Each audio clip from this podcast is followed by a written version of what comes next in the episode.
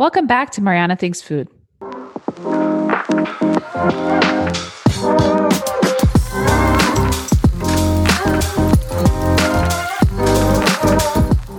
Hello, and welcome back to Mariana Thinks Food.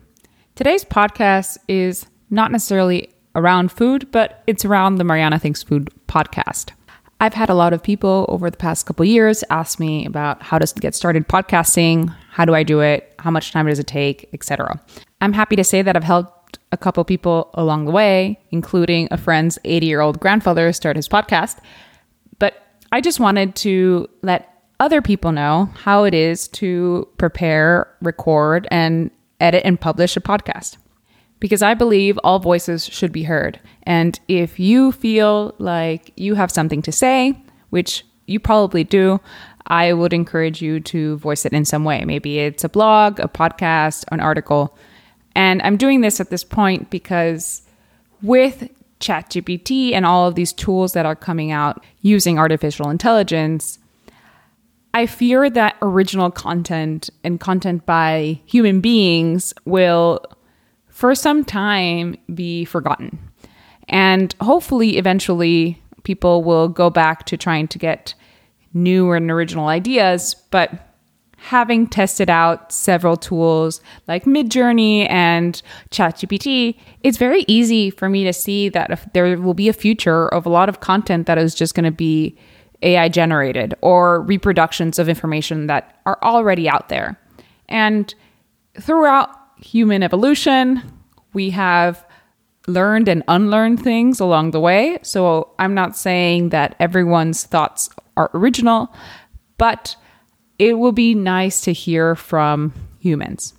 So, if you're a human out there with ideas, with things that you're researching and things you want to share, here is your way to start a podcast. First things first, have a voice. You got that.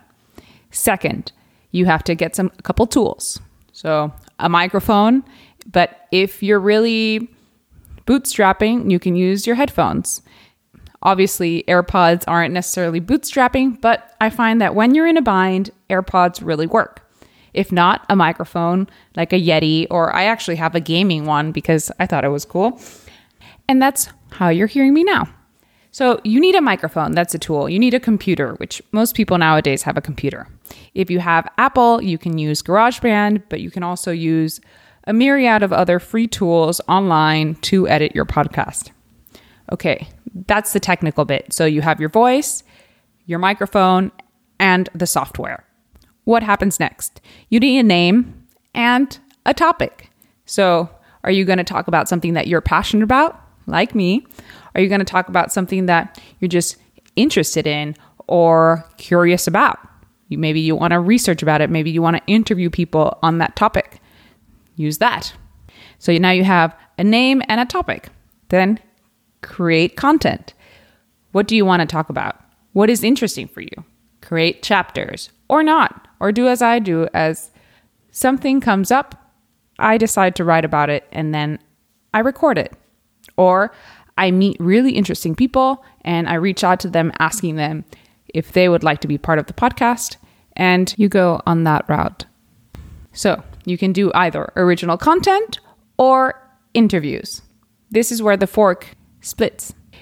If you have your original content in mind and you have done your research, then you can prepare a script or you can wing it and talk about it in your podcast, which both works. Depends on how much you like to hear your voice. Because if you do not have a script or an outline and you find yourself rambling, then you will take more time to edit your podcast and to listen to your voice multiple times saying the same thing over and over again.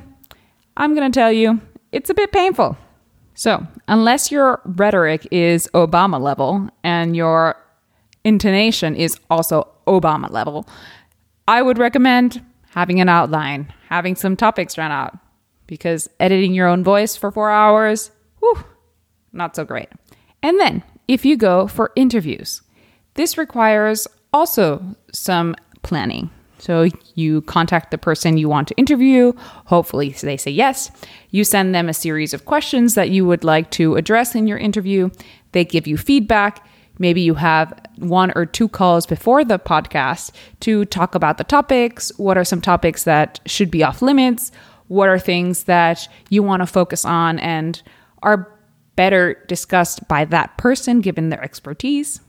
And then you choose a date where you decide to have the interview. And I personally use Zoom. I like their platform. You can record from the beginning or stop it or pause it uh, while you are in the interview. And then you download at the end of the call, you download the audio and video separately. Then, as you have done forever, you drag and drop the audio file into your software of choice, and that's where you can edit the voice. And if any of you had cameras that are not digital when you were younger, remember those big camera reels that you had to roll. That's kind of how editing a podcast is. You have to cut and put it together. Although I doubt anyone listening to this actually had to do that with film, but you get the gist, hopefully. So you edit the voices, you maybe take out some ums, ahs, something that was repeated, something that was maybe not supposed to be said on a podcast, you know, explicit material, although, you know, a little bit of the here and there doesn't really hurt that much. But wherever you're publishing your podcast will care, so you will have an explicit label on your podcast. All in all, I would say editing can take from two to four hours, depending on how long the podcast is, how much you have to edit it, and if you have to re listen to it a few times to make sure that the parts that you cut out kind of seamlessly go into each other, which sometimes it's just doesn't happen. It happens in movies, it happens in series, it will happen in your podcast. You're not perfect. Move on. So, you have your tools, you have your content, you have your edited podcast. Now what? If you interviewed someone, you should send it to them for approval. You should always get approval of the final edit because I have also been on podcasts where that doesn't happen and the text is cut in a way that isn't necessarily how you intended the topic to be discussed. So once you have that approval, you go and publish it. Where do you publish it? You can use different services that publish to different streams, or you can get an account on Google Podcasts or Spotify or Apple Podcasts. I personally use a feeder called Buzzsprout. I upload my podcast there the day before I want to publish, and I receive a notification saying, okay, you're uploaded, you're good to go. And then within 24 hours, they commit to putting it on different platforms, including Google Podcasts, Apple, Spotify, and a few others. So when you Google Mariana Thinks Food, you can see that it comes out in different formats or different platforms, and that's because Buzzsprout uploads it. And Buzzsprout has the added benefit of being able to give you metrics of where are people listening to the podcast, how many people are listening, how many individuals uh, have downloaded the podcast, etc. And then you're done. So it's not too complicated. It takes time, it takes steps, and it takes a little bit of training and dedication. Because in the beginning, it was a bit harder for me to edit and cut and make sure that the podcast was streamlined. But now it takes me less time. It does take time. It is a hobby of mine because I enjoy doing it and I enjoy spreading the word about food and different topics. But it does require dedication and time, like everything that is worthwhile.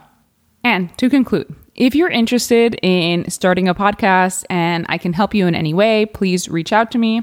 Send me a DM on LinkedIn or send me an email through my webpage, marianathinksfood.com. And I look forward to hearing from you.